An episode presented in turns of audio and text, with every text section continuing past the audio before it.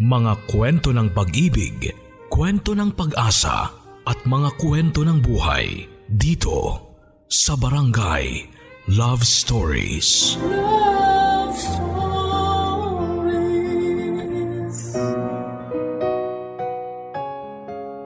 Paano kapag hindi nagkasundo ang biyanan at ang nanay mo?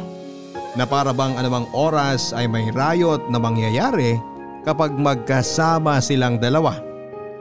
Paano mo nga ba aawatin ang pag-uumpugan ng dalawang ulo na mas matigas pa sa bato? Dear Papa Dudut Ako nga pala si Kit, 31 years old.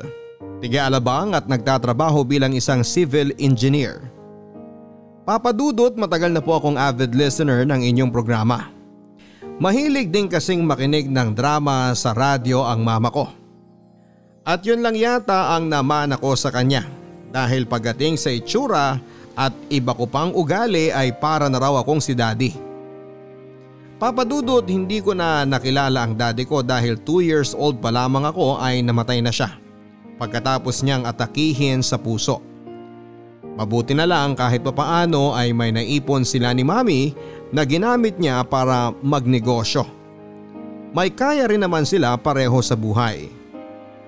Kaya kinaya na rin ni mami na mag-isa akong alagaan at buhayin. At bilang kapalit ng mga sakripisyo at pag-aalaga niya sa akin ay nag-aral ako ng mabuti. Naging valedictorian ako noong elementary at high school at nakapagtapos ako ng college. Kaagad din ako nagkaroon ng maayos at regular na trabaho pagka-graduate ko. Papadudot meron po akong long time girlfriend, si Samantha. Nasa second year pa lamang kami sa college ay girlfriend ko na siya. Marami kaming pinagkasunduan at pagkakatulad. Isa na nga doon ay pareho kaming ulila na sa tatay at tangi mga nanay na lang namin ang nag-aalaga sa amin. Kaya siguro mabilis din talagang nahulog ang loob namin sa isa't isa hanggang sa magkaroon na nga kami ng relasyon. Papadudot pitong taon na kaming magkarelasyon ni Samantha nang malaman namin na may problema siya sa matres. Ang sabi ng doktor habang nagkakaedad daw siya ay pwedeng mas lalo siyang mahirapan na magbuntis. At dahil pareho namang kaming may regular na trabaho at ipon, ay nag-decide na rin kaming magplano na magpakasal. Nang ipaalam ko kay mami na gusto na naming magpakasal ni Samantha, ay ramdam ko kaagad na hindi siya sang-ayon papadudot. Parang masyado raw kasi kaming nagmamadali. Bakit hindi raw muna namin pag-isipan ang lahat bago namin ituloy ang plano namin?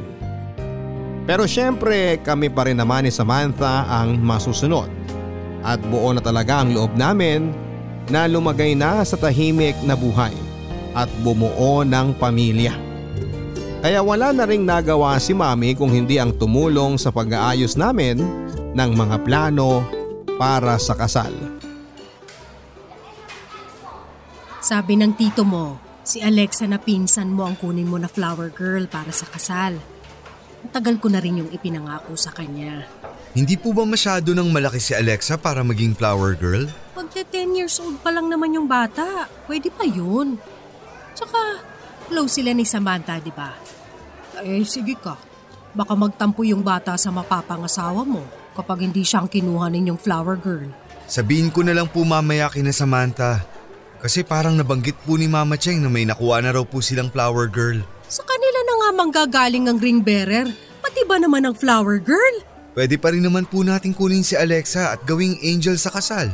Flower girl nga kasi yung gusto ng bata. Ay. Eh, may napili na ba kayong simbahan at kung saan gaganapin ang reception? Eh, eh, may kakilala ko na may-ari ng restaurant. Sigurado ako na malaki ang discount na makukuha niyo dun.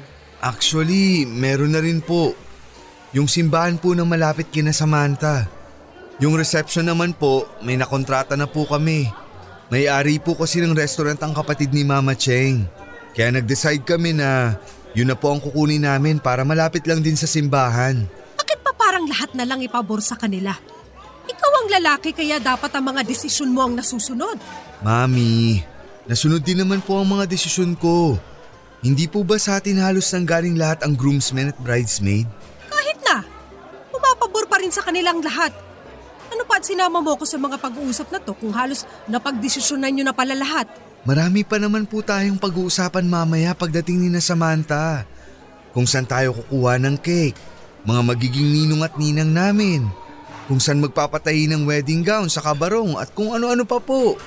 Kaya wag na po kayong magtampo. Inuna lang po talaga naming pag-usapan ni Samantha ang mga bagay na alam naming kaya na naming pagdesisyon ng dalawa. Hello, mahal. Hmm. Buti nakarating na kayo. Kanina pa namin kayo hinihintay ni Mami. Sorry, medyo na traffic kami. Hi po, tita. Um, mami po pala. Kasama ko nga po pala si mama. Kamusta ka na, Marian? Parang pumapayat ka yata ah. Ay, mabuti naman ako. Ang totoo medyo nagjejeta talaga ako. Eh, ikaw, Cheng. Ang tagal na rin nating hindi nagkita. Mukhang ikaw naman ang kailangan magjeta. At parang medyo lumalaki na ang katawan mo. Mami, hindi naman po tumataba si Mama Cheng. Sakto lang po para sa edad niya. Totoo naman ang sinabi ng mami mo, Kit. Bumigat talaga ang timbang ko nitong nakaraang buwan. Kaya ikwento mo sa akin mamaya, Marian, yung mga jeta na ginagawa mo para ma-apply ko rin sa sarili ko. Eh, sige pa. Pag-usapan natin mamaya pagkatapos nitong tungkol sa kasal ng mga anak natin. Um, mahal, samahan mo muna ako sa counter. Bili muna tayo ng pagkain natin. Okay lang po ba? Iwan na po muna namin kayo saglit, mama. Mami Marian. Oo naman. Magbabanding muna kaming magbalai dito. Huwag nyo kaming alalahanin. Alam nyo naman na magkasundong magkasundo kami ni Marian. Papadudot, hindi naman talaga madalas magkita ang mami ko at ang mami ni Samantha. Never din silang nagbanding na dalawa. At ang totoo ay medyo nag-aalala ko kasi si mami ang tipo ng tao na madalas ay hindi namimili ng mga salitang binibitawan. Kahit medyo nakakasakit na ang sinasabi niya ay para bang wala siyang pakialam pa.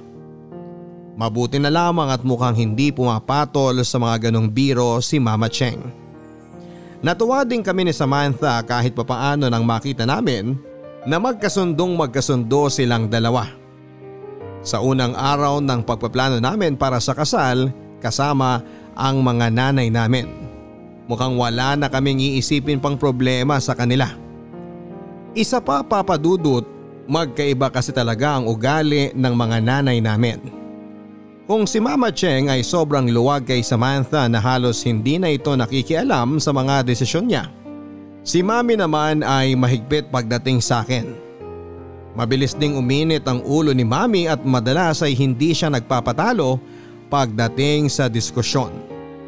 Pero dahil nga nakita namin na magkabanding ang mga nanay namin, naisip namin ni Samantha na maayos din nilang mapag-uusapan ang ilang mga bagay-bagay na tungkol sa kasal namin papadudot.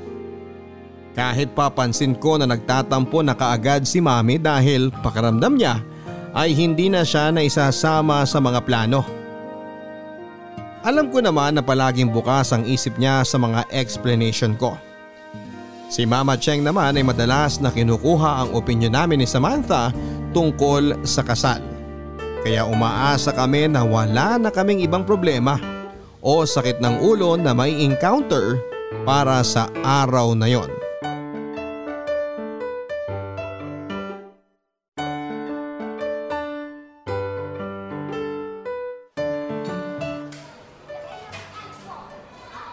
Grabe, mahal. Sobrang traffic talaga kanina. Kaya medyo na late kami ng dating ni mama. Family day kasi ngayon. Kaya maraming tao sa kasasakyan sa labas. Kita mo nga oh, ang tagal nating pumila para maka-order nitong mga pagkain. Teka, bakit parang nagtatalo si na mama sa si Mami Marian? Tara, lapitan na natin. Ang sa akin lang, dapat hinayaan niyo pa rin na magdesisyon ng anak ko. Sa lugar niyo na nga ang simbahan, pati ba naman ang reception ay doon pa sa malapit sa inyo? Ay, hindi na yata patas yun, Cheng. Hindi naman pwedeng malayo pa sa simbahan ng kukunin nating restaurant para sa reception. Kawawa naman ang mga magiging bisita natin. Saka hindi lang naman ako nagdesisyon tungkol doon. Ang dalawang anak natin ang nag-usap kung saan nila gustong ganapin ang kasal at reception. Mama? Mommy Marian? Ayos lang po ba kayo? Nakabalik na pala kayo. Opo, at narinig po namin na para pong nagtatalo kayong dalawa. Eh, hindi. Hindi kami nagtatalo. Hindi ba, Marian? Oo. Wala naman kaming dapat na pagtalunan eh. Napag-usapan lang namin yung yung tungkol sa simbahan at reception kung bakit kailangan na sa kanila malapit ganapin. Nagdesisyon na lang sila nang hindi man lang tayo tinatanong. Teka, akala ko ba nagkakaintindihan na tayo? Hindi lang kaming mag-ina ang gumawa ng desisyon. Kasama ang anak mo. Ayan si Kito, tanungin mo yung anak mo nang maniwala ka sa mga sinasabi ko. Pero bakit nga kasi kailangan na sa inyo pa malapit?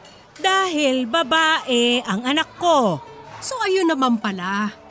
Hindi lang dahil sa kamag-anak ninyong may-ari ng restaurant, kaya dun gaganapin ang reception. Ang point mo talaga dito, dahil babae ang anak mo. Bakit? May masama ba ron? Ah, sandali, sandali lang po. Mami, Mama Cheng, hindi po tayo magkakaintindihan kung pare-pareho po tayong magtataas ng boses. Saka mami, hindi po ba napag-usapan na natin to kanina lang? Akala ko po, okay na po sa inyo ang simbahan at reception na nabanggit ko. Eh wala naman ako magagawa eh, kasi, kasi nga di ba nakapag-desisyon na silang dalawa. Hindi nga lang kami ni Samantha ang gumawa ng desisyon.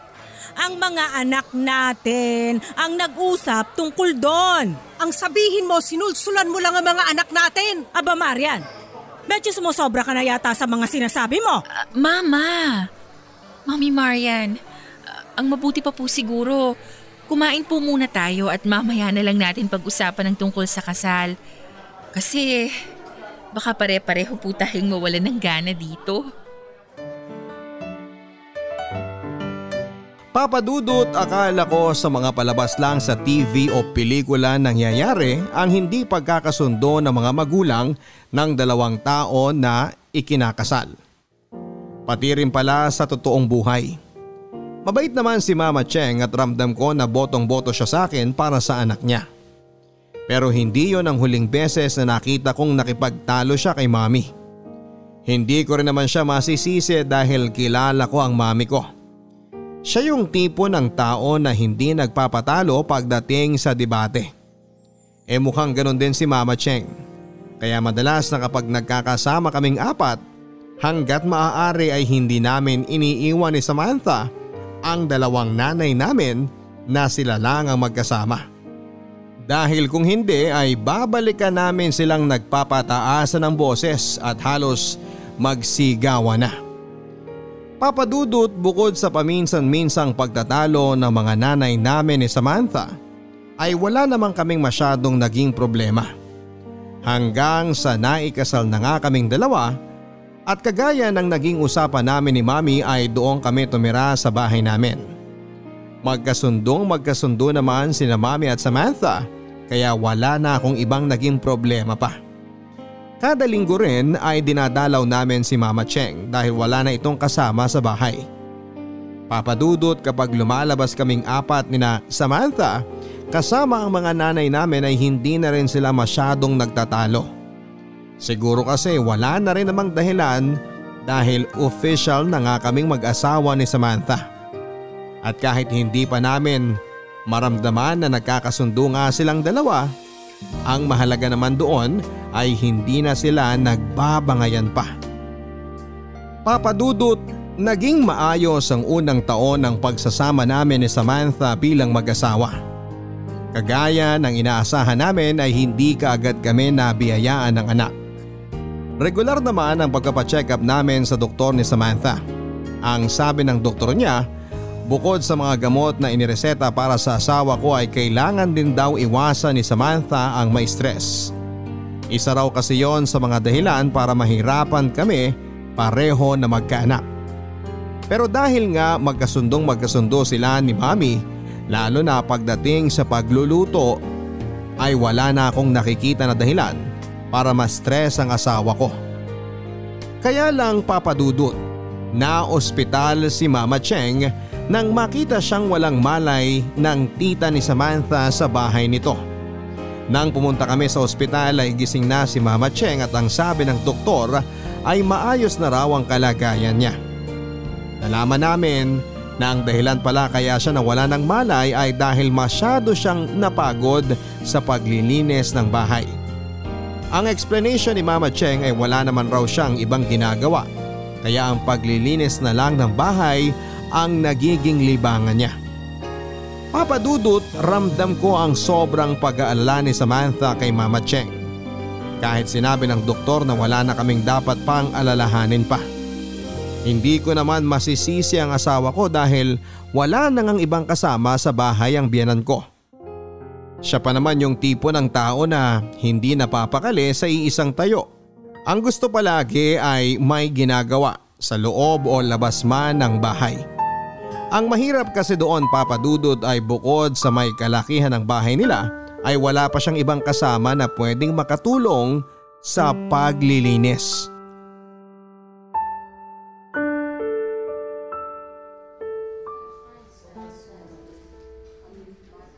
Anong sabi ng doktor? Pwede na raw ba talagang makauwi si Mama Cheng ngayong araw na to? Bukas na lang daw natin siya iuwi, mahal. Pero maayos na naman na raw siya. Masyado nga lang napagod talaga sa bahay. Kaya hinimatay. Nilinis niya pala kasi yung bodega sabi ni Tita Janice eh. Kaya naman pala. Ang laki kaya ng bodega sa bahay niyo at ang dami pang gamit. Ang sabi pa ni Mama kanina, yung kusina lang daw ang nilinis niya. Kung hindi pa nakita ni Tita Janice na bukas yung bodega at nakakalat ang mga gamit, hindi niya malalaman na doon talaga nag-ayos at nagpagod si Mama. Si Mama Cheng talaga. Masyadong masipag kahit mag-isa na lang siya sa bahay. Ay, kilala mo naman siya, hindi yun napipirmi. Palaging gusto na kumikilos at may ginagawa. Oo, nakwento mo nga rin na minsan nilalaban niya pati na rin ang malilinis na damit mo para lang may magawa siya. Naaalala mo pa pala yun? Oo naman. Pati na rin yung sinabi niya sa'yo dati na parang magkakasakit daw siya kapag hindi siya kumikilos o naglilinis ng bahay. Sanay na sanay kasi siya na kada oras. May nilalabhan, may pinupunasan, o nililinis na kahit anong parte ng bahay. Pero dapat talaga hindi na siya masyadong nagkikikilos sa bahay. Lalo na ngayon at wala na siyang ibang kasama dun. Matanda na siya at mas dapat niyang ingatan ang sarili niya. Hindi naman kasi mapapakalian si mama nang walang inaayos eh. Kapag sinabi ko naman sa kanya na samahan na lang muna siya ni Tita Janice, ayaw niya rin naman. Dahil hindi raw malinis si Tita Janice sa bahay at mas lalo lang magugulo ang mga gamit namin doon. Kaya mahirap maiwan si mama ng mag-isa sa bahay kasi madalas hindi niya alam kung ano yung salitang pahinga. Alam mo mahal, may naisip ako. Ano yun? Kung sa atin na lang kaya muna tumira si Mama Cheng. Total, may bakanting kwarto pa naman sa bahay. Ha? Sigurado ka ba dyan? Oo naman. Para hindi na rin tayo nag-aalala sa kanya. Lalo ka na. Masa-stress ka pa sa araw-araw kasi hindi mo alam kung anong ginagawa ni Mama Cheng sa bahay niyo. Pero ayos lang ba kay Mami Marian yun? Siyempre naman mahal. Kilala mo naman si Mami. Mabait yun. Oo, alam ko naman na mabait talaga si Mami.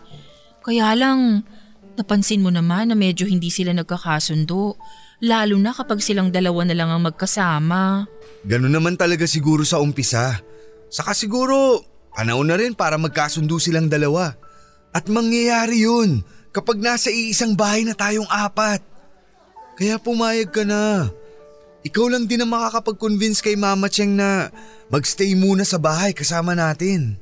Kaya lang mahal, iniisip ko pa rin si Mami Marian eh. Siyempre, bahay niya yun at saka… Bahay natin yun. Kasi asawa na kita, di ba? Lahat ng sakin, sa'yo na rin. Saka mabait si Mami, alam mo yun. Magkasundong magkasundo nga kayong dalawa sa pagluluto eh. Kaya sigurado ako na kapag mas nagkakilala pa ng lubos ang dalawang nanay natin, baka hindi mo na mapaghiwalay yung mga yon dahil sa sobrang close nilang dalawa. Papadudot, ang totoo ay hindi rin ako sigurado sa sinabi ko sa asawa ko na magkakasundo sina Mami at Mama Cheng dahil nakita ko na kung paano sila magtalo at magbangayan. Pero ayoko rin naman na habang magkasama kami sa bahay ni Samantha ay hindi nawawala ang pag-aalala niya sa mama niya na nag-iisa sa bahay nila. Umaasa na lamang din ako na magkatotoo ang sinabi ko na kapag mas nagkakilala ang mga nanay namin, totoong magiging close na silang dalawa. Gusto ko na rin kasing putulin ang anumang issue na pwedeng pagsimula ng problema naming mag-asawa. Kaya ngayon pa lang, gusto ko na sanang maayos ang lahat sa mga nanay namin ng asawa ko. Papadudot nang sabihin namin kay Mama Cheng ang plano namin ni Samantha ay hindi kagad siya pumayag. Kaya naman daw niya ang sarili niya at ayaw niyang maging pabigat sa bahay kasama namin. Pero dahil na rin sa convincing power ni Samantha sa kanya ay sumang-ayon na rin siyang sumama sa amin pa uwi.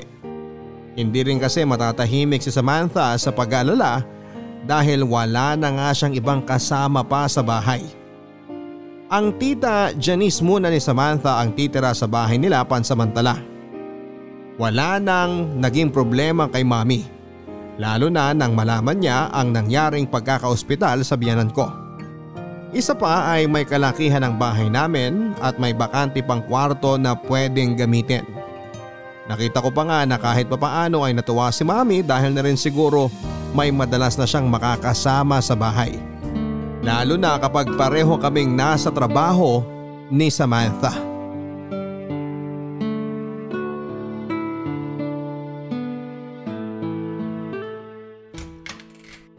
Nakauwi na pala kayo. Opo, kasama na rin po namin si Mama Cheng. Ay, kamusta na, Cheng?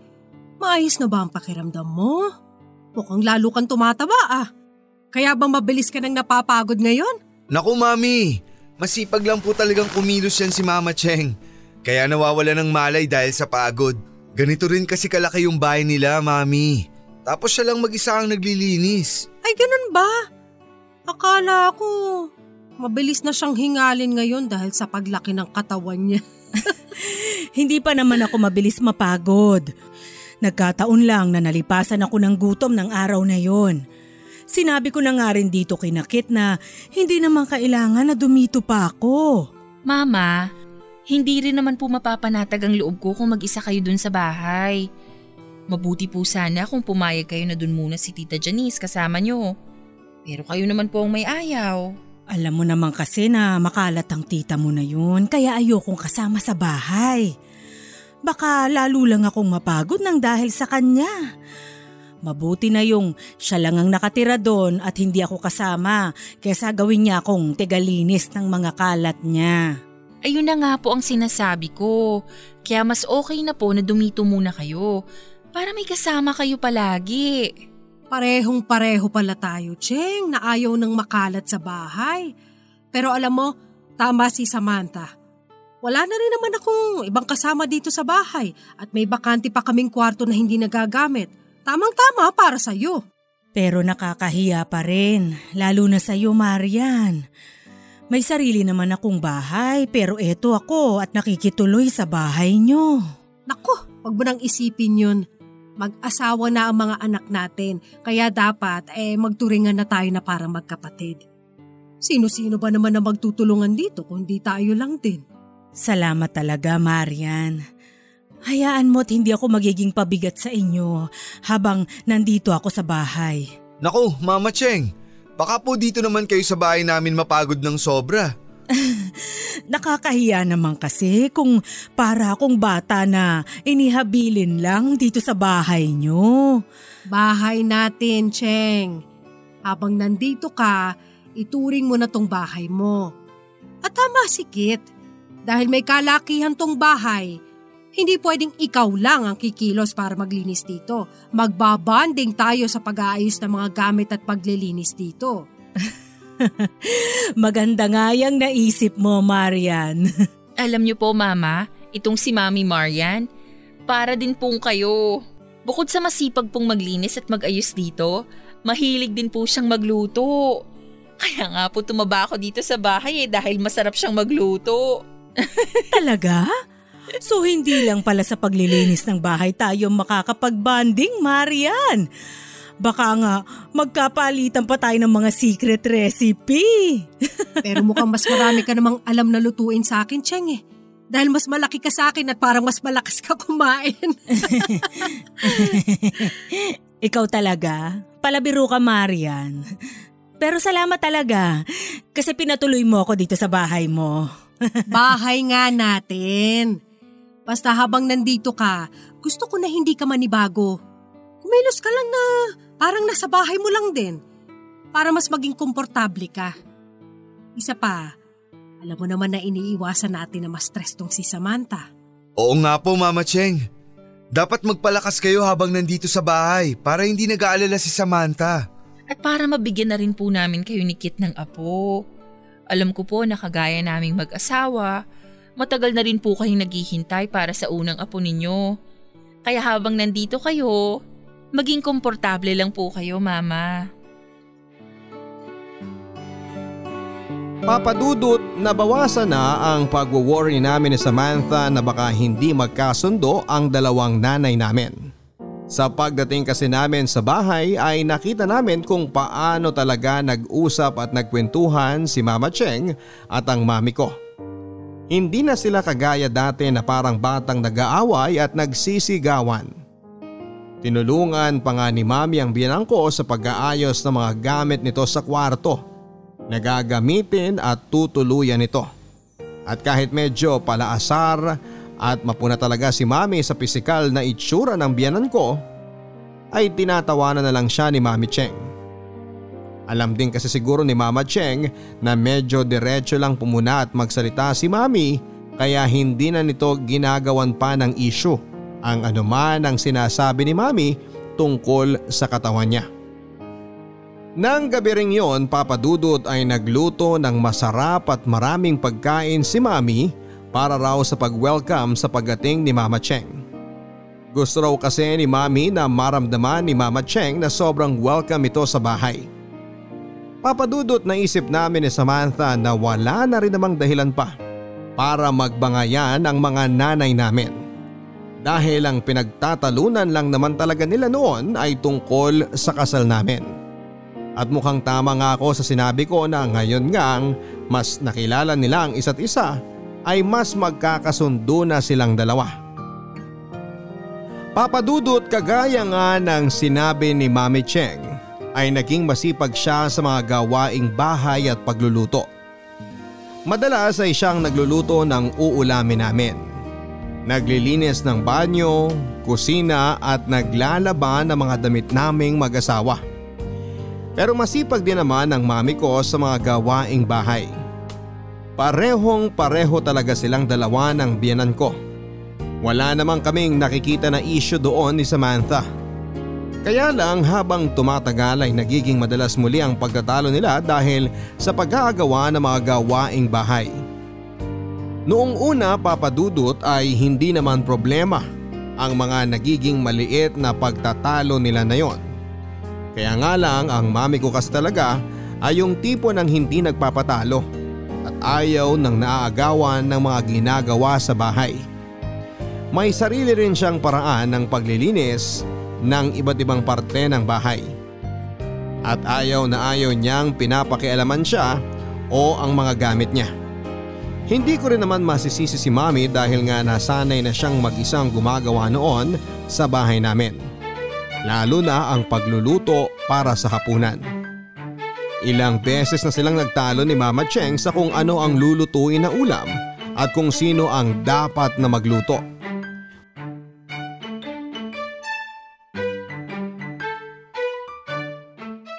Mabuti na lang at pareho kayong mag-asawa na maagang nakauwi ngayon. Bakit po ma? Kayo po ba nagluto para sa hapunan ngayon? Oo, siya ang nakatoka ngayon na magluto. Talaga po? Mabuti po at nagkasundo na po kayo sa schedule ng pagluluto ngayon.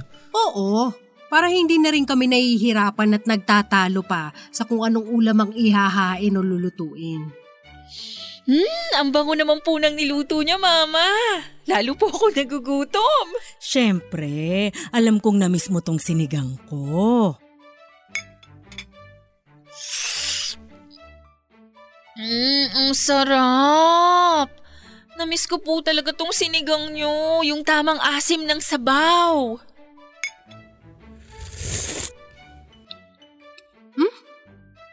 Parang may mali dito sa luto mo, Cheng. Ayos naman po ang lasa, Mami. Asim kilig nga po eh. Hindi eh. Parang may mali talaga dito. Ah, kulang sa lasa tong luto mong sinigang. Talaga?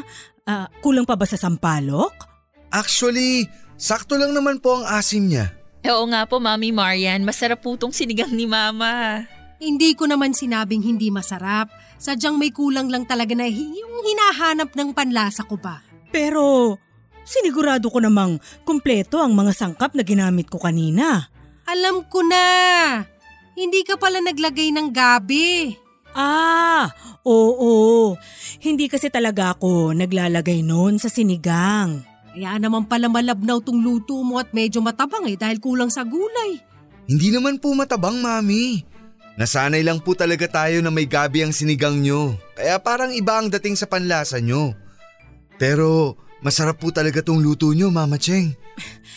Alam mo Marian, hindi rin naman kailangan na malapot ang sabaw para maging masarap ang sinigang. Kaya hindi rin talaga ako naglalagay ng gabi para mas mangibabaw ang asim ng sampalok. Ni hindi nga ako gumagamit ng seasoning eh. Ako rin naman eh. Wala akong preservative na nilalagay sa mga niluluto ko. Pero hindi ba, medyo nakakaumay kung puro asim lang ang nangingibabaw sa sinigang. Ang gabi, hindi lang yan pampalapot ng sabaw, pangontra rin yon sa sobrang asim ng sampalok, lalo na kung puro ang gamit mo. Eh pero hindi ba maasim naman talaga dapat ang sinigang? Ano bang inaasahan mo na malalasahan? Matamis o mapait? Ang ibig kong sabihin, hindi lang dapat iisang lasa ang mangingibabaw sa isang pagkain. Pwede nagtatalong asim, alat o kaya asim anghang. Dahil mas mabilis na mananawa ang mga dila natin kung iisa lang ang malalasahan natin. Mabilis tayong mawawala ng ganang magpatuloy kumain. Um, Mami, Mama Cheng, tama na po. Nasa harap po tayo ng pagkainan. Oo nga naman po. Actually, minsan wala naman po sa lasa ng ulam kung bakit tayo nawawala ng ganang kumain. Pwede pong nasa mga kasama natin na kumakain. Kaya sana po, bago po tayo mawala ng gana dito, kumain na lang po siguro tayo. Papa Dudut. Kahit na walang gabi sa nilutong sinigang ni Mama Cheng ay wala naman akong makita na problema sa lasa. Dahil kagaya nga ng sinabi namin ni Samantha, masarap talaga ang pagkakaluto noon. Hindi ko tuloy alam kung hinahanap ba talaga ng panlasa ni Mami ang gabi sa sinigang o gusto niya lang talagang inisin ang biyanan ko. Dahil sa totoo lang papadudot, napapansin ko na sa kanilang dalawa, ang mami ko talaga ang gumagawa ng paraan para magkapikunan sila.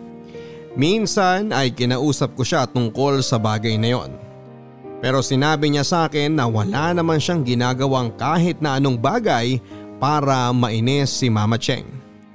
Masama na raw bang pumuna ng pagkain ng niluto ng ibang tao. Kilala ko naman daw siya na maselan pagdating sa pagkain. Isa pa gusto niya lang talaga na sabihin kung ano yung napapansin niya at wala siyang kahit na anong masamang intensyon. Hanggang sa halos umiyak na siya at magtampo sa akin dahil sa naging pag-uusap namin. Para daw kasing kinakampihan ko ang biyanan ko kahit wala naman daw mali na ginagawa si mami. Papadudod siguro nga ay hindi kasalanan ni mami na minsan ay nagiging insensitive siya sa mga sinasabi niya. Pero gusto ko pa rin sana na mas maipaliwanag sa kanya na dapat ay maging mapili siya sa mga kilos o mga salitang binibitawan niya. Na hindi ko na nagawa dahil baka isipin niya na minamasama ko ang bawat kilos niya. Kaya sa kanilang dalawa ni Mama Cheng, ang biyanang ko ang palaging nag adjust Kaya lang minsan ay hindi na rin niya mapigilan ang sarili niya na hindi patulan ang mga ginagawa ng mami ko.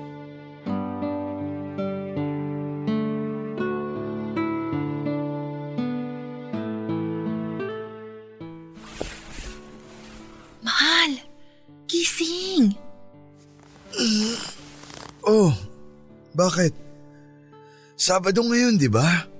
May pasok ka ba? Wala, pero hindi mo ba yun naririnig? Alin? Yung mga sigawan. Mga bata lang yun sa labas. Hindi. Yung mga nanay natin. Nag-aaway na naman yata. Hayaan mo lang sila. Magkakaayos rin ng mga yan maya-maya. Pero nakakahiya sa mga kapitbahay. Ang aga-aga may nagsisigawan dito sa atin. Mahal, sawayin na natin sila.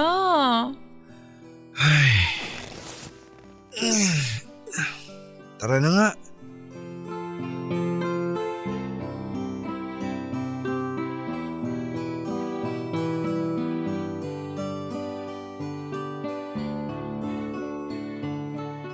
Sinabi ko na sa'yo, di ba? Ako na ang maglilinis ng banyo. Tinatapos ko lang ang nilalabang ko. Eh wala naman akong ginagawa kaya nilinis ko na. Pero sinabihan na nga kita na ako nang maglilinis. Kaya dapat hindi mo na lang pinakialaman pa. Nakita mo nang nakahanda na yung mga gamit na panlinis ko, di ba? Pero sumigi ka pa rin. Nakita ko rin kasing busy ka pa sa labas at mukhang marami ka pang labahin kaya nagkusa na ako. Kaya nga nagsabi na ako na maaga kanina para hindi mo na pakialaman pa. Kasi nga tinatapos ko nga lang yung labahin ko. Hindi mo na nga dapat pinakialaman kasi sinabihan na kita kanina pa. Ano ba kasing masama kung ako ang naglinis ng banyo? Eh sa wala nga kasi akong ginagawa. Ano na naman po ba to? Ang aga-aga po, nag-aaway na kayo. Nagsisigawan pa po kayo eh medyo nakakahiya na po sa kapitbahay natin, Mama. Mami Marian. Ito kasing mama mo. Sinabihan ko nang ako na maglilinis ng banyo natin. Aba, pinakialaman pa rin yung mga gamit na inihanda ko. Ako na nga ang nagmamagandang loob dahil nakita kong busy tong biyanan mo sa paglalaba. Ako pa ang masama ngayon? Iba naman kasi yung paraan mo ng paglilinis ng CR eh, dun sa paraan ko. Tingnan mo oh, ginulo mo lang ang mga gamit na inihanda ko. Dapat kusina na lang ang pinakikialaman mo eh, hindi na tong banyo. Tapos na nga kasi akong maglinis ng kusina at magwalis sa likod ng bahay. Kaya kesa tumunga nga ako, nilinis ko na to dahil nakita kong hindi ka patapos sa mga labahin mo. Ay, Mami, Mama Cheng, tama na po. Rinig na rinig na po kayo sa labas ng bahay. Pwede naman po kayo mag-usap ng mas maayos. Kung ang paglilinis pa rin po ng banyo ang pagtatalunan ninyo, ako na lang po ang tatapos. Kesa po nagbabangayan na naman po kayo dyan na parang mga bata. Hindi na, ako na. Tapos na rin naman ako maglaba. Mag-almusal na kayong dalawa. Ma, saan kayo pupunta? Sa labas, didiligan ko na lang ang mga halaman doon. Ay, natigil din. Akala ko buong maghapon na silang magsisigawan. Sinabi mo pa mahal. Pasensya ka na ha. Parang nakasama pa tuloy ang pagtira dito ni mama sa bahay. Huwag mong isipin yun. Wala ka namang kasalanan o kahit pa si Mama Cheng. Hindi lang talaga sila nagkakasundo ni Mami. Pero maniwala ka sa akin, magiging best of friends din ang dalawang yan in the future. Yun ang palagi kong sinasabi kay Samantha Papadudut. Kahit ang totoo, hindi ako sigurado kung mangyayari pa ba na magkasundo silang dalawa. Habang tumatagal kasi ay mas lalong nagiging maingay sa bahay dahil sa pagtatalo nila. Natutunan na nga naming maging referee ng asawa ko. Kasi hindi talaga sila titigil sa pagtatalo hanggat walang pumapagitna o umaawat sa kanila. Lalo na si mami na ayaw na ayaw talagang nagpapatalo. Umabot pa sa halos gusto nang umalis ni Mama Cheng sa bahay namin at umuwi na lang daw sa kanilang bahay. Siyempre hindi kami pumayag ni Samantha papadudot lalo na ako dahil alam ko na mai-stress na naman ang asawa ko kapag mag-isa lang si Mama Cheng sa bahay. Ang totoo papadudot ay medyo nag-aalala na rin kasi ako na baka mas matagalan pa bago kami makabuo ng baby ng asawa ko kapag na-stress siya. Halos magdadalawang taon na kaming kasal pero hindi pa rin kami binibiyayaan ng anak. Hindi naman pumapalya si Samantha sa pag-inom ng mga niresetang gamot sa kanya. At ang pinaka-advice talaga ng doktor ay kailangang mailayo at maiiwas ang asawa ko sa stress. Dahil nagiging negatibo rin daw talaga ang epekto noon sa kanya. Kaya naman muli kong pinakiusapan ng mami ko na sana ay huwag nang masyadong gumawa ng eksena sa loob ng bahay. At pinakiusapan ko na rin si Mama Chang na sana ay mas habaan pa ang pasensya sa mami ko. Papadudot, pagkalipas ng ilang buwan, sa wakas ay nakabuo na rin kami ng baby ni Samantha. Sobrang tuwa talaga namin noon lalo na ang mga nanay namin.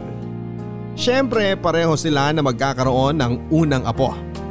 At dalawang taon din kaming naghintay bago kami nabigyan ng anak.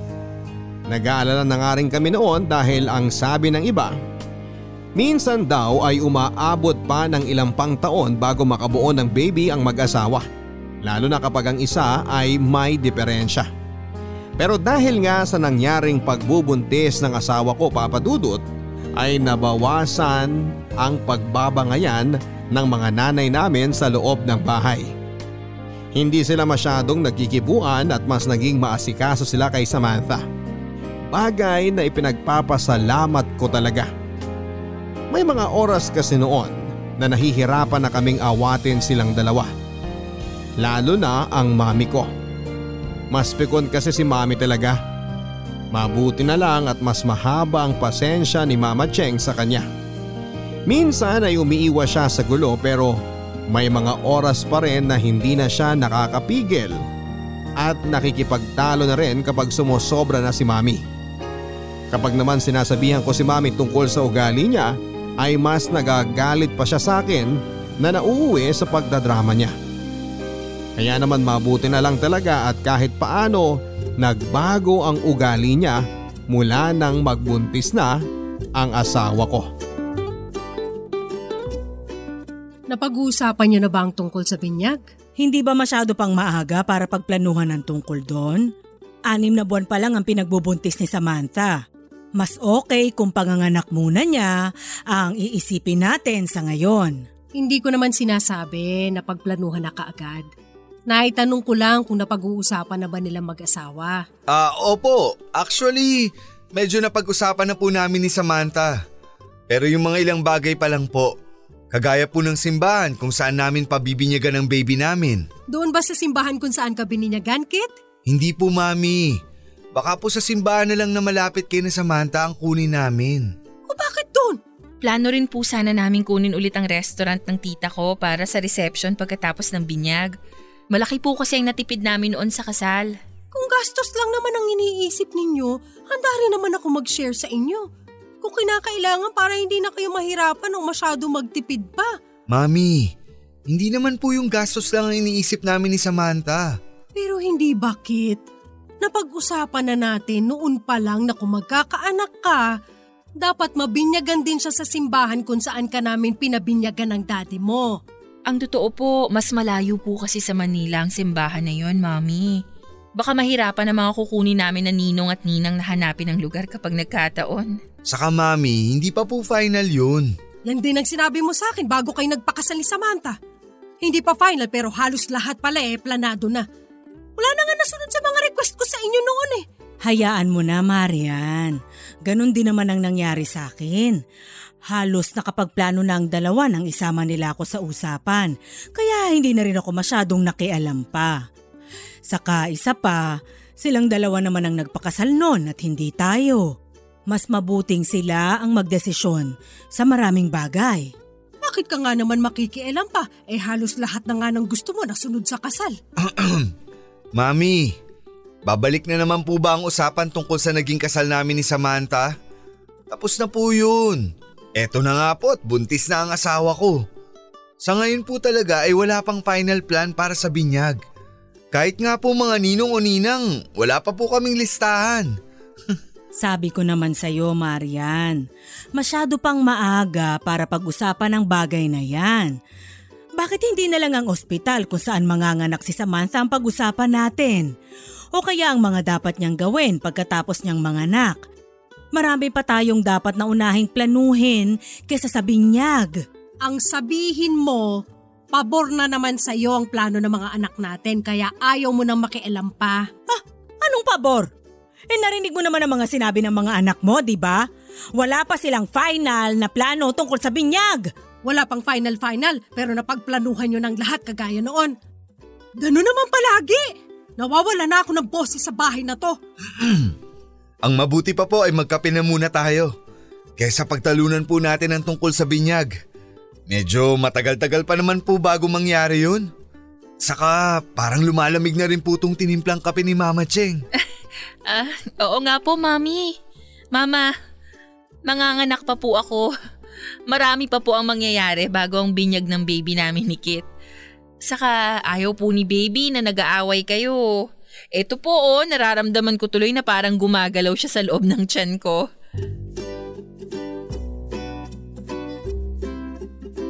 Papa Dudut, alam ko na sa pagdadrama na naman mapupunta ang sinasabing yon ng mami ko.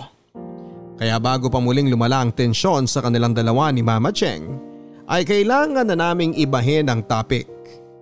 Pakiramdam kasi palagi ni Mami ay siya ang naaapi sa bahay. Siya ang nawawala ng boses o karapatan na makapagdesisyon. Kahit na hindi naman talaga. Mas iniisip lang naming mag-asawa kung ano ang mas convenient para sa amin dalawa pati na rin sa kanila. Pero madalas ay hindi na yon naiisip ni mami dahil akala nga niya ay napagkakaisahan na siya sa bahay. Papadudot mas mabilis naming mapahinto ang pagtatalo ng dalawang nanay namin ni Samantha kapag baby na namin ang pinag-uusapan. Dahil na rin siguro sa pag-aalala nila sa sitwasyon ng asawa ko. Pero bumalik lang sila sa dati na halos wala pa ring araw na hindi sila nagpapataasan ng boses sa isa't isa. Nasa ikawalong buwan na si Samantha ng pagbubuntis niya nang mag-decide kaming kumuha ng kasambahay. Si Naneth. Binili na namin siya na siya na lamang ang palaging maglinis ng banyo, kusina at maglaba ng mga damit namin para wala nang pinagtatalunan pa na mga gawaing bahay ang mga nanay namin. Mabait at masipag naman si Naneth. Palaging may kusa at madalas ay hindi na kailangang utusan pa. Mas naging kasundo din siya ni Mama Cheng dahil pareho silang mahilig sa halaman. At dahil may iba nang nakakausap si Mama Cheng, hindi na namin sila masyadong naririnig na nagtatalo ng mami ko. Naging tahimik na kahit papaano ang bahay. Kaya lang papadudot. Si mami naman ang hindi matahimik na parabang gusto niyang palaging may inaaway sa loob ng bahay. Nawala kasi ang isang kwintas niya at naisip niya kaagad si Naneth na kumuha noon. Pinilit ko siyang hanapin muli namin sa loob ng kwarto o iba pang parte ng bahay ang kwintas niya. Pero hindi na nga namin siya napigilan ni Samantha na sugurin ang kasambahay namin na noon ay kasama ni Mama Cheng.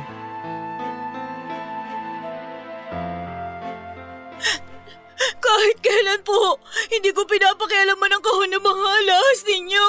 Oh, di alam mo nga na may kahon ako ng mga alahas sa kwarto ko. Ikaw talaga ang kumuha ng kwintas ko. Sandali nga, Marian. Malamang alam ni Naneth yan dahil naglilinis siya ng kwarto mo. Pero hindi naman ibig sabihin na may kinuha siya kagad doon. Pwede ba, Cheng? Huwag ka nga makialam dito dahil hindi naman ikaw ang ninakawan. Ninakawan agad? Sigurado ka ba na ninakaw talaga yung kwintas mo at hindi mo lang nilapag kung saan? Mama, tama na po. O anong ibig mong sabihin? Naburara ako sa gamit? Wala akong sinasabing ganyan ha. Ayoko lang na pinagbibintangan mo tong si Naneth nang wala ka namang kahit anong katibayan. Ano pa bang katibayan ang kailangan ko? Siya lang naman ang ibang tao na pumapasok sa kwarto ko. Mami, baka naman po kasi wala talagang kinalaman si Naneth sa pagkawala ng kwintas niyo. Halika na po sa loob ng bahay at hanapin natin ulit. Kuya, wala naman po talaga akong alam dun eh. Naglilinis po ako ng kwarto ni ate at nakikita ko na may kahon ng alahas doon. Pero hindi ko po kayong ginalaw kahit kailan. Marian, sinubukan mo na ba kasing hanapin ang kwintas mo sa ibang sulok ng bahay? Dahil baka nilapag mo lang yun sa kung saan ang hindi mo namamalayan. Oo nga po, Mami. Hindi po ba ginamit niyo yun nung linggo nung nagsimba kayo? Baka po pagkahubad ninyo na ibulsa ninyo o kaya naiwan ninyo sa banyo. Ang mabuti pa po, hanapin na ulit natin sa loob at baka hindi nga sa kwarto niyo naiwan yun. Sandali nga, sandali nga. Bakit ba parang nagkakampihan kayo at pinagtutulungan niyo ako? Ako ang nawalan dito. At sigurado ako na ang katulong na to ang nagnakaw ng kwintas ko. Dahan-dahan ka naman ng pagsasalita sa bata. Wala ka pa namang napapatunayan na kahit ano eh. At kung mapatunayan ko na magnanako talaga yan, anong gagawin mo? Ha? Pero mami, may point po si Mama Cheng. Si Nanet nga po ang pumapasok sa kwarto nyo para maglinis. Pero wala naman pong nakakita na siya nga ang kumuha ng kwintas nyo. Saka hindi pa po tayo sigurado kung sa kwarto nyo po talaga na ilagay ang kwintas. Sigurado nga ako na nasa kwarto ko lang yon dahil hindi naman ako burara sa gamit. Ay wala naman kaming sinasabing ganun. Pero hindi ba may ilang beses mo na rin naiwan ang kwintas mo sa banyo noon? So sinasabi mo na nag-uulyanin na ako? Ang gusto ko lang sana ay i-check mo muna ang lahat ng sulok dito sa bahay. Bago mo sugurin itong sinanet at pagbintangan. Hindi ako nagbibintang. Dahil sigurado ako na siya ang nagnakaw ng kwintas ko. Ay, kuma dito. Marian, ano ba? Bitawan mo nga ang braso ng bata. Wala ka naman kalibahan sa sinasabi mo, kaya huwag ka magpatalos-talos sa mga ginagawa mo. Masasaktan ka talaga sa akin kapag hindi mo pa nilabas ang kwintas ko. Mami, tama na po! Bitiwan niyo na po siya bago pa... Ah! Ah! Aray! Ang bakit? Anong nangyayari sa'yo? Ayos ka lang ba? Nane, kumuha ka ng tubig, madali ka! S- sige po. Mahal, sandali lang.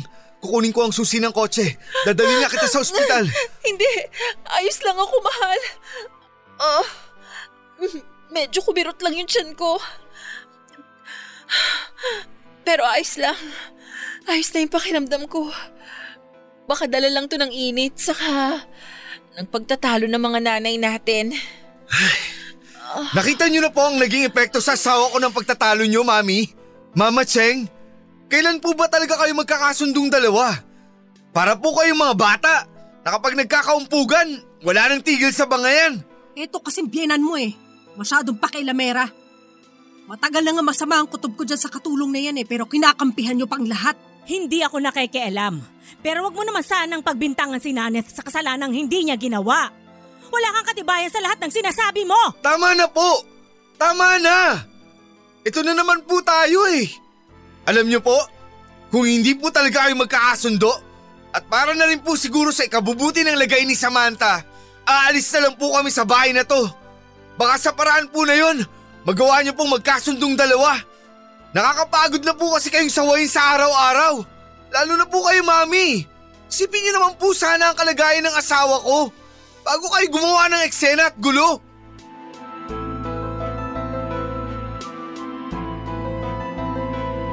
Papadudot, yon ang unang beses na hindi ko na napigilan na pagtaasan ng boses ang mga nanay namin ni Samantha.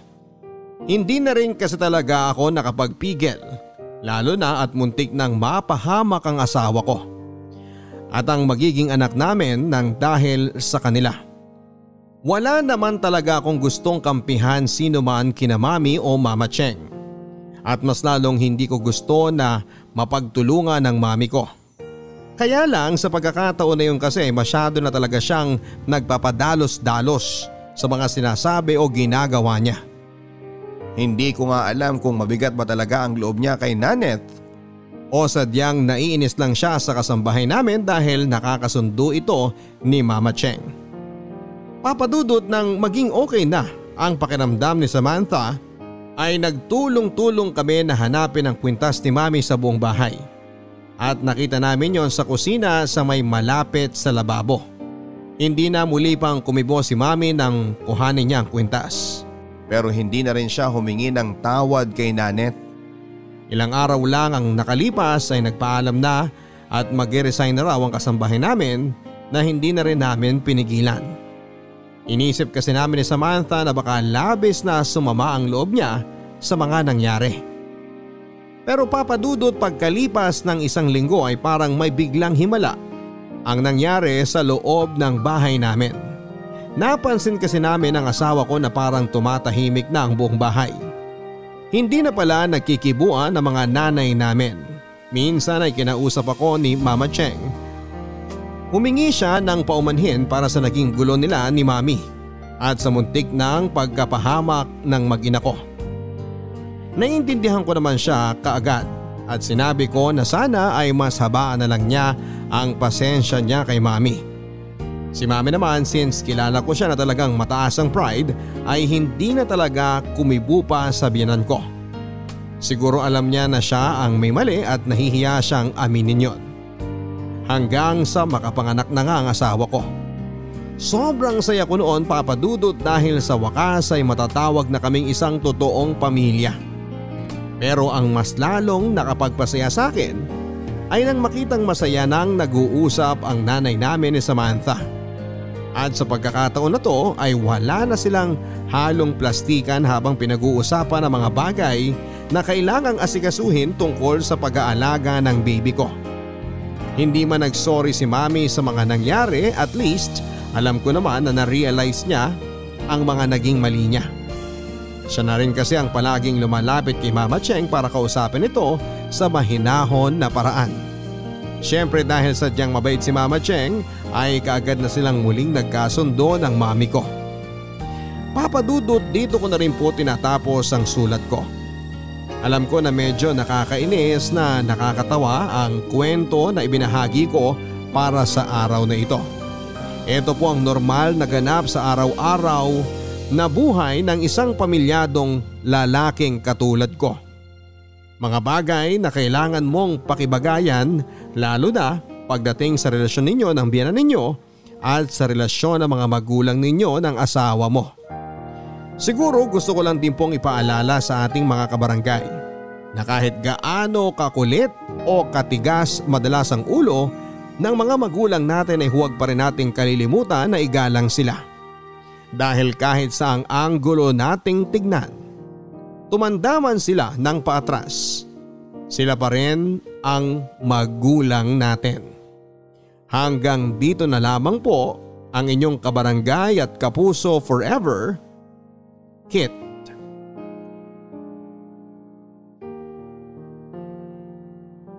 Mga kwento ng pag-ibig, kwento ng pag-asa at mga kwento ng buhay dito sa Barangay Love Stories. Love.